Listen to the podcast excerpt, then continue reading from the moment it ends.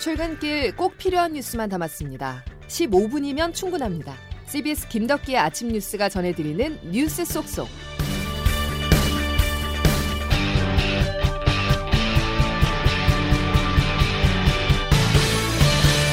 여러분 안녕하십니까?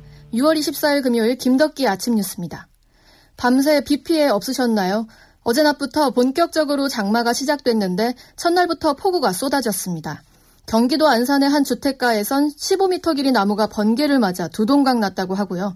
얼마 전 산불 피해를 본 경북 울진은 불에 탄 나무들이 큰 비에 쓸리면서 이 차 피해가 생길까 봐 대비태세라고 합니다. 다행히 오늘 새벽부터는 도슬비로 잦아드는 것 같습니다. 이기범 기자에게 밤사이 상황 들어보겠습니다. 밤새 내린 장마비로 중부지방을 중심으로 피해가 잇따랐습니다. 어젯밤 열 시 십오 분쯤 서울 사당동에서 강풍에 가로수가 쓰러지면서 고압선을 건드렸습니다. 이 사고로 인근 구백여 가구의 전기 공급이 중단됐다가 두 시간 만에 복구됐습니다. 또한 동부간선도로와 강변북로, 올림픽대로 일부 구간이 물에 잠겨 어젯밤 통제되거나 통행에 불편을 겪었습니다. 강원도 홍천에서는 도로에 돌이 떨어졌고 평창에서는 농작물 침수가 발생했습니다. 한강 수계 장맛비가 집중되자 의암댐과 청평댐, 팔당댐의 수문이 올 들어 처음으로 열려 수위 조절에 들어갔습니다. 어제 낮에는 인천시 강화군에서 비닐하우스가 침수됐고 중구의 한 호텔 외벽 타일이 떨어져 나가기도 했습니다. 하지만 전국적으로 인명피해는 발생하지 않았습니다. 기상청은 장맛비가 오늘 오전 대부분 그치겠지만 남해안은 오후까지, 제주도는 내일까지 이어지는 곳도 있겠다고 예보했습니다. 씨비에스 뉴스 이기범입니다. 주 오십이 시간제, 도입된 반발이 심했지만 시행 후 겨우 저녁이 있는 삶을 찾은 분들도 많으실 텐데요. 윤석열 정부가 어제 주 오십이 시간제를 유연화하는 노동정책을 발표했습니다. 골자는 근로자의 선택에 따라 쉴 땐 쉬되 한 주에 최대 구십 시간 안팎까지 몰아서 일할 수 있도록 바꾼다는 겁니다. 호봉제 폐지도 들고 나왔습니다. 장시간 노동 문제, 직업 안정성 문제, 노동계는 벌써 반발 기류를 보이고 있습니다. 김민재 기자의 보도입니다. 노동시장의 핵심 요소이자 국민 대다수의 삶에 영향을 미치는 근로시간과 임금 체계를 개선하는 것은 해묵은 숙제이자 현재 진행형 과제입니다. 우선 유연근무제를 확대해 연장근로의 문턱을 낮추도록 추진합니다. 특히 현재 일주일에 열두 시간으로 규정된 연장근로 단위기간을 월 단위로 늘려 더 손쉽게 연장근로를 하도록 추진하고, 이를 토대로 업무량이 많을 때 일하고 나중에 그만큼 쉴 수 있는 근로시간 저축계좌제 도입안도 마련키로 했습니다. 다만 전체 노동시간을 줄이고 장시간 노동관행을 철폐하거나 노동자 건강과 소득을 보호하기 위한 대책은 따로 제시되지 않았습니다. 이와 더불어 정부는 연공성 임금체계를 직무급제로 대체하기 위한 발판도 마련할 계획입니다. 이천이십사 년까지 미국처럼 기업들의 각 직무별 임금 정보를 확인할 수 있도록 시스템을 구축하는 한편, 전문가를 모아 오는 시월까지 관련 입법 정책과제 권고안을 마련하기로 했습니다. 하지만 정책과제 대부분이 법 개정 사항인데다 노동계 반대도 거세서 추진 과정에서 상당한 진통이 불가피할 전망입니다. 씨비에스 뉴스 김민재입니다. 내년 최저임금 협의도 진행 중입니다. 경영계는 어제 열린 최저임금위원회 전원회의에서 올해와 같은 구천백육십 원을 제시했습니다. 중소 영세기업과 소상공인들이 고물가 등으로 한계에 봉착해 최저임금을 동결해야 한다는 주장입니다. 반면 노동계는 내년 최저임금을 만 팔백구십 원으로 올해보다 천칠백삼십 원, 십팔 점 구 퍼센트 올려달라고 요구했습니다. 오월 생산자 물가지수가 무려 구 점 칠 퍼센트 올랐습니다. 또 어제 환율은 천삼백 원을 넘겼습니다. 충격적인 숫자들이 계속 나오고 있는데요. 이게 눈 감았다 뜨면 진정될 상황이 아니라 뉴노멀, 새로운 기준치가 될 수도 있다는 게 두려운 거죠. 현재 상황 장규석 기자가 분석했습니다. 한국은행이 발표한 오월 생산자 물가지수, 일 년 전에 비해 구 점 칠 퍼센트, 십 퍼센트 가까이 치솟았습니다. 생산자 물가는 오 개월 연속 상승세를 보이고 있는데요. 불과 한 달 만에 돼지고기 값은 이십이 퍼센트, 휘발유 값은 십 퍼센트나 뛰는 등 안 오른 품목을 찾기 힘듭니다. 이런 추세면 오 퍼센트 후반인 소비자 물가도 곧 육 퍼센트대로 훌쩍 뛰어오를 전망입니다. 어제는 또 원달러 환율이 천삼백 원을 넘겼습니다. 환율이 올라가면 해외에서 들여오는 원자재 가격이 그만큼 더 오르기 때문에 또 물가 인상 요인이 됩니다. 유류세 추가 인하도 약발이 듣지 않는 상황 속에서 결국은 대폭적 금리 인상이라는 극약 처방만 남았습니다. 이미 미국이 빅스텝에 이은 자이언트 스텝으로 우리와 기준금리가 같아진 상황에서 한국은행도 금리 역전을 피하기 위해 기준금리를 두 단계인 영 점 오 퍼센트포인트 또는 세 단계인 영 점 칠오 퍼센트포인트 한꺼번에 올릴 가능성이 제기됩니다. 문제는 물가 잡자고 금리를 급격히 올리면 가계와 기업의 대출이자 부담이 커지고 주식 등 자산 가격도 하락이 불가피합니다. 이미 코스피는 연저점을 뚫고 이천삼백 선마저 위태롭습니다.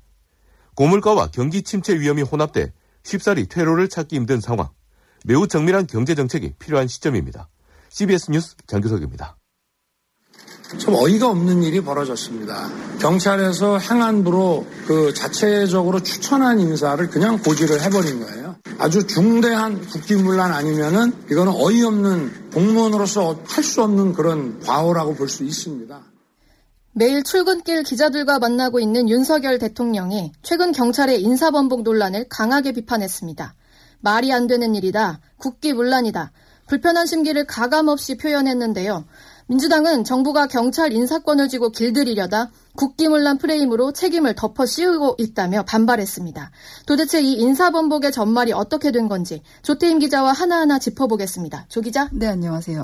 치안감이면 지방경찰청급 상당히 고위직인데 그만큼 경찰 안팎으로 초미의 관심사잖아요. 네. 이게 어쩌다 뒤집힌 거죠? 네, 지금 약간 좀 진실게임 양상으로 흘러가고 있습니다. 경찰청은 지난 이십일 일, 그러니까 화요일입니다. 행정안전부로부터 첫 인사안을 전달받아 저녁 일곱 시에 내부 전산망에 올렸습니다. 그런데 이후 행안부로부터 수정 요청이 있었고 저녁 아홉 시 삼십 분쯤에 다시 번복된 인사안을 내부망에 올린 겁니다. 이 과정에서 일곱 명의 치안감 인사가 번복되는 초유의 사태가 벌어진 건데요. 네. 거기다 치안감이면 경찰 조직에서 최상위 계급이기 때문에 그 파장이 지금 일파만파 커지고 있습니다. 이 과정을 두고 이제 행안부의 인사 번복이다, 누군가 인사에 개입했다, 이런 뒷말이 나오게 된 거죠. 이런 상황에서 어제 윤석열 대통령이 직접 나서 인사 번복은 없었고 대통령 대통령의 재가도 있기 전에 인사가 유출된 것이다. 국기문란이다며 경찰 책임이라는 점을 명확히 한 겁니다. 반면 경찰은 억울하다는 입장인 건가요? 네, 경찰 설명에 따르면 그동안 관행에 따랐다는 겁니다. 그러니까 보통 경찰 고위직 인사는 경찰청과 행안부 대통령실이 서로 안을 조율하고 경찰청 내부에 먼저 인사 내정을 고지했다고 해요. 네. 그 이후에 행안부와 대통령실의 공식 결재를 밟는 식으로 진행됐다는 건데, 그래서 이번에도 그런 수순을 밟은 건데 대통령실에서는 재가가 나기 전에 먼저 경찰 내부방에 올린 걸 문제 삼자 이제 억울하다는 입장입니다. 그러니까 실제로 번복된 이 차, 그러니까 오후 아홉 시 삼십 분쯤 경찰 내부망에 공지된 이 차는 이 프로세스에 의해 경찰에 먼저 공지가 되고 대통령 결재는 그 이후 열 시쯤 이뤄진 것으로 알려졌습니다. 이 때문에 일각에서는 윤 대통령이 이 경찰의 인사관행을 이해하지 못해 벌어진 일이라는 지적도 나오는데요. 윤 대통령 주장대로 경찰이 대통령 재가도 받지 않고 경찰 마음대로 인사를 내는 건 가능성도 희박하다는 게 중론입니다. 윤 대통령이 경찰에 대해서는 각을 좀 세우는 게 느껴지는데요. 네, 좀 검찰총장 출신 대통령이라는 점도 고려하지 않을 수 없는데요. 기본적으로 문재인 정권에서 검경 수사권 조정 등으로 커진 경찰 조직을 견제해야 된다는 생각이 깔린 것으로 보입니다. 또 최근 행안부 경찰국 신설 등 경찰 통제안을 두고 경찰이 반발하고 있는 상황에서 음. 이번 일을 계기로 윤 대통령이 일종의 기강잡기에 나선 것으로도 해석됩니다. 음. 또 문재인 정권에서 임용된 김창룡 경찰총장의 용태를 압박하는 것으로 켜집니다. 반면 그제 검사장 인사에 대해서 질문이 들어오니까 분위기가 아주 달랐다죠. 네, 그제 검찰 정기 인사 발표가 있었는데 그 인사를 두고 뭐 검찰총장 부재한 상황에서 한동훈 법무부 장관의 권한이 너무 크다, 검찰 패싱, 이런 지적이 나오고 있거든요. 여기에 대해 윤 대통령이 내놓은 답 한번 들어보시죠. 검사에 대한 인사권은 장관의 제청을 받아 대통령이 하는 겁니다. 이 검사나 경찰에 대해서 책임 장관으로서 인사 권한을 대폭 부여를 했기 때문에 아마 우리 법무장관이 아주 제대로 잘 했을 것으로 저는 보고 있습니다. 예, 들으신 것처럼 한 장관에 대해서는 이제 신뢰감을 보이는 걸 느낄 수 있는데 민주당은 당장 현 정부의 권력기관 사유화 시도라고 비판하고 있습니다. 여기까지 조태흠 기자였습니다. 더불어민주당은 어제부터 일박 이일 당원 워크숍을 진행 중인데요. 올해 두 차례 선거 패배 중심에 있는 이재명 상임고문이 당권 도전 의사를 드러낼지가 초미의 관심사입니다. 양승진 기자 보도입니다. 이재명 민주당 상임고문은 어제 민주당 의원 워크숍이 열린 충남 예산의 리조트에서 전당대회 출마 결심이 섰느냐는 기자들의 질문에 아직 어떠한 결정을 할 상황이 아니라며 의원들과 당원들, 국민 여러분의 의견을 낮은 자세로 열심히 듣는 중이라고 답했습니다. 선거 패배 책임론에 대해서도 선거 개편을 말한 내용과 다른 게 없다며 제일 큰 책임은 후보인 자신에게 있다고 말했습니다. 이 고문은 육 일 지방선거 이후 지역구인 인천 계양을 일정 외에는 공개 행보를 삼가면서 선거 책임론과 전당대회 불출마 요구에 침묵해왔습니다. 지방선거 참패 이후 민주당 내부에선 이재명 책임론을 두고 아직까지 수습되지 않고 있습니다. 민주당 재선의원 삼십사 명이 이재명 고문의 출마를 공개적으로 반대하고 나선 데 이어 전해철 의원은 불출마 선언을 하며 사실상 이 고문의 불출마를 촉구했습니다. 이재명 고문이 이미 출마 결심을 굳히고 선언 시기를 놓고 고민 중이라는 분석도 나오면서 오는 팔월 전대의 최대 변수는 이 고문의 출마 여부가 될 전망입니다. 씨비에스 뉴스 양승길입니다. 어제 씨비에스 법조팀이 대장동 사건의 화천대유 김만배 씨의 사라진 현금 백삼십삼억 원의 수상한 이동을 단독으로 전해드렸는데요. 이번엔 십칠억 원 상당의 수표가 환전상을 통해 돈 세탁된 정황이 발견됐습니다. 법조팀 송영훈 기자가 단독 취재했습니다. 서울중앙지검 대장동 수사팀은 화천대유 대주주인 김만배 씨가 자회사 청화동인 일 호로부터 빌린 사백칠십삼억 원 가운데 일부가 자금 세탁이 된 정황을 발견했습니다. 김 씨는 지난 이천십구 년 오월 십칠억 원을 전액 수표로 받았는데 해당 수표는 얼마 뒤 명동 일대 환전상들의 계좌에서 발견됐습니다. 일정한 수수료를 내고서 수표를 현금으로 바꾸는 이른바 현금깡은 수사기관의 수표 추적을 피하기 위한 전형적인 자금세탁법입니다. 자금세탁 정황을 발견한 검찰은 김 씨에게 어디에 쓴 것인지를 캐물었고 김 씨는 지인인 A 변호사에게 빌린 돈을 갚는 데 썼다라고 진술한 것으로 파악됐습니다. 그러면서 환전도 자신이 한 것이 아니라 A 변호사가 한 것이라고 말했습니다. 화천대유의 법률 고문을 지낸 A 변호사는 씨비에스와의 통화에서 자신이 빌려준 돈을 돌려받은 것이라고 설명했습니다. 환전상을 통해 현금화한 것에 대해선 대장동 사업이 나중에 문제가 될 것 같았고 김만배 씨 등과 얽히기 싫어 지인에게 환전을 부탁한 것이라며 로비 가능성을 부인했습니다. A 씨의 주장이 사실인지 여부는 오리무중인 가운데 검찰 수사는 대선과 지방선거를 거치면서 사실상 중단된 상태입니다. 씨비에스 뉴스 송영훈입니다. 우크라이나가 유럽연합, 이유 가입 후보국 지위를 받았습니다. 요동치는 유럽 안보 지형을 상징적으로 보여주는 사건 중 하나라는 평가가 나옵니다. 보도에 장성주 기자입니다. 이십칠 개 이유 정상들이 만장일치로 우크라이나와 몰도바의 가입 후보국 지위를 결정했습니다. 샤를미셸 이유 정상회의 상임의장은 역사적 순간이라며 우리의 미래는 함께라고 강조했습니다. 우크라이나는 러시아의 공세가 공포의 절정으로 치닫는 상황에서 사기가 크게 높아질 것이라며 환영했습니다. 반면 러시아는 큰 압박을 받게 될 전망입니다. 러시아는 몰도바에도 친러시아 성향 분리주의자들이 점령한 지역에 평화유지군 명목의 병력을 파견한 상황입니다. 핵심은 유럽의 안보지형 변화입니다. 러시아가 우크라이나를 침공한 이후 군사적 중립을 지키던 스웨덴과 핀란드가 나토, 북대서양조약기구 가입을 신청했고 스위스도 나토 국가와 연합 군사훈련을 검토 중입니다.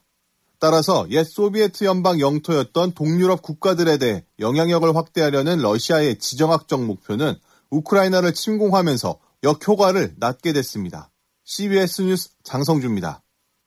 세계보건기구 더블유에이치오가 원숭이 두창을 코로나십구와 같은 국제적 공중보건 비상사태로 선포할지 여부를 검토하기 위한 긴급회의를 열었습니다. 더블유에이치오는 오늘 전문가로 구성된 긴급위원회를 열어 원숭이 두창의 비상상, 비상사태 여부를 검토했습니다. 긴급위원회가 검토 결과를 더블유에이치오 사무총장에게 권고하면 최종 결정을 내리게 됩니다. 올봄 가뭄이 길어서일까요? 장마 첫날 폭우가 심상치 않았습니다. 기상청 연결해 보겠습니다. 김수진 기상캐스터. 네, 기상청입니다. 일단 서울은 비가 거의 그친 것 같은데요. 출근길에 우산 안 챙겨가도 될까요? 네, 오늘 아침에도 곳곳에서 비가 이어지고 있어서 일단은 우산을 챙기셔야겠습니다. 그리고 이 장마 전선이 지금은 남쪽으로 내려가면서 현재 제주와 전남 해안, 경남 하동에 호우주의보가 발효 중인 가운데 매우 강한 비가 집중되고 있는데요. 앞으로 이 비는 오늘 오전에 대부분 그치겠지만 남해안은 오늘 오후까지 또 내일 새벽부터 아침 사이 제주는 모레까지 비가 더 오락가락 이어지겠고 특히 남부지방은 오늘 아침까지 제주도는 낮까지 돌풍과 벼락을 동반한 시간당 삼십 밀리미터 이상의 국지성 강풍 집중 호우가 더 쏟아지는 곳이 있겠습니다. 그리고 그 밖에 오늘 늦은 오후에는 경기 동부와 강원 영서, 내일 오후부터 저녁 사이에는 충청 남부와 호남, 영남 내륙을 중심으로 소나기 소식도 있습니다. 예상 강우량은 제주도에 모레까지 오십에서 최고 백오십 밀리미터 이상, 남해안은 내일까지 삼십에서 팔십, 그 밖의 지역으로는 적게는 오에서 많게는 오십 밀리미터 안팎의 비나 소나기가 더 내리겠습니다.